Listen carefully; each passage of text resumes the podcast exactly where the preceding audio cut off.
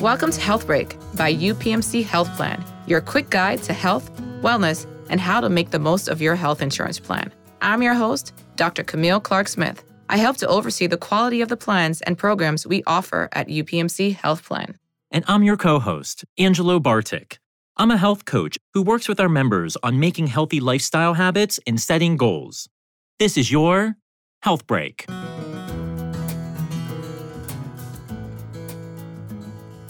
On today's Health Break, we have with us Laura Kelsch and Robin Bernens, both registered nurse case managers in the maternity department at UPMC Health Plan. Thank you, Laura and Robin, for joining us today on today's Health Break. Thanks for having us. Yes, thank you. Laura, could you start by defining prenatal care and what it includes? Sure. Simply put, prenatal care is the care you receive from either a physician, a midwife, any provider who provides OB care when you're pregnant. It includes monthly appointments, it includes screenings, preventative care, just to ensure a healthy mother and baby. There's so many reasons why that prenatal care is important, right, Laura? Sure. By going to those appointments, you have a better chance of avoiding pregnancy surprises or emergencies. It also makes early identification of any possible health issues or challenges for you or the baby. So what you'll do at your first prenatal appointment, you'll receive practical information about giving your baby a healthy start in life. You'll also have ongoing physical assessments for you and the baby, as well as psychological assessments. And that's due to the hormonal changes that you'll experience throughout your pregnancy and postpartum. So as a result, perinatal or postpartum depression can become an issue for some women. So for all those reasons, as soon as you think you're pregnant, schedule your first prenatal appointment. We often think about a pregnancy as 3 trimesters, but could you talk a little bit about the 4th trimester, that immediate postpartum period, and the care that's needed during that time frame? The 4th trimester is the postpartum period, which is the immediate 12 weeks after delivery of the baby. This period is just as important to the mother's health as those first 3 trimesters. But yet we find it's a time when moms have the least interaction with their healthcare team, but they really need it the most at that point. So this postpartum period is a time of such great change. You have your newborns, they're adjusting to being outside the womb, and they can be very demanding during this time.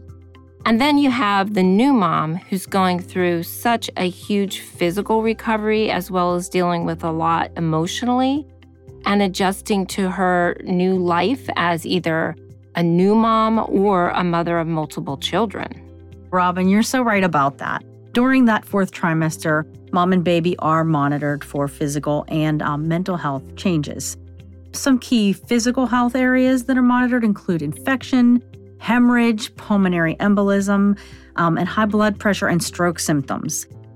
Some key mental health areas that are monitored during this time include baby blues, postpartum depression, and postpartum psychosis. And this is something that is very important to be aware of. Baby blues include feelings of sadness that you might have in the first few days after having a baby, and they are very normal.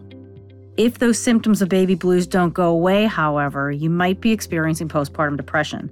Baby blues usually do go away after about 2 weeks as the new mom adapts to changes, but postpartum depression can last years if it's not treated. The most important thing to remember about this is that it is okay to have these feelings. It's never an easy experience, but it can be hard when the new mom feels guilty for feeling sad when she should be happy about her new baby. It's really important at this time to reach out for help. Talk to your doctor, talk to your health coach. There are so many resources available to new moms who are experiencing this. And finally, postpartum psychosis is a serious mental illness that should be treated as an emergency. These symptoms often appear suddenly and include hallucinations, mood swings, and behavior changes. If this does occur, you really want to go to the ER. It is an emergency. Finally, in addition to the mom, the baby is also monitored closely at this time by the pediatrician. And some things monitored might include newborn assessments, milestones, vaccinations, and weight checks. Thanks, Laura, for shedding light on the aspects of mental health in the postpartum period. So I have a question for you, Robin. Can you share what resources are available through UPMC Health Plan for people who are pregnant or who are planning to become pregnant? Sure.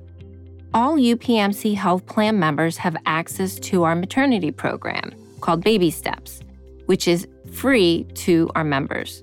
It's where we connect our pregnant members to one of our maternity health coaches, who themselves are experienced maternity nurses.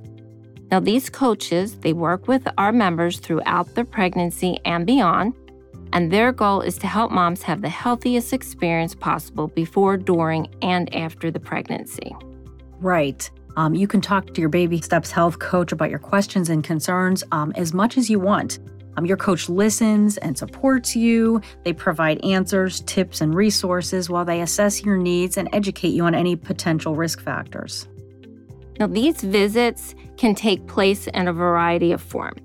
They can be by phone, face-to-face, or even virtually through an app we have called UPMC Anywhere Care.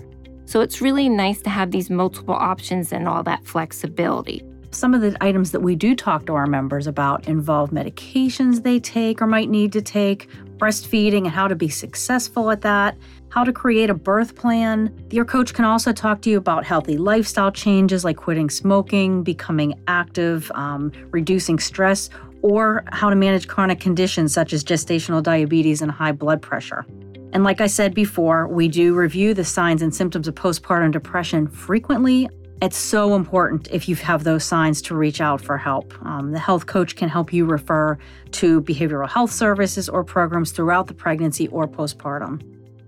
As mentioned, the maternity coach will follow you during the postpartum period, and that time frame will be dependent on the mom and baby's needs. If the new mom has ongoing questions about the baby and his or her care, we do have a pediatric care management team who will continue to follow the baby. And there's so many more topics that the coach and expectant mother can discuss that we haven't covered today, but it's all tailored to what the member's concerns or needs are. The bottom line is we are here for you, our expectant and new mothers and members who want to get pregnant. Thank you, Robin and Laura, for visiting us on today's Health Break. Thanks so much. Thanks. Visit the show notes for more information about the Baby Steps maternity program and other resources for prenatal and postpartum care. Find show notes and more information at upmchealthplan.com/podcast. Join us as we continue exploring health, wellness, and how to make the most of your health insurance plan in the next episode of Health Break. This podcast is for informational and educational purposes. It is not medical care or advice. Individuals in need of medical care should consult their personal care provider. Views and opinions expressed by the hosts and guests are solely their own and do not necessarily reflect those of UPMC Health Plan and its employees.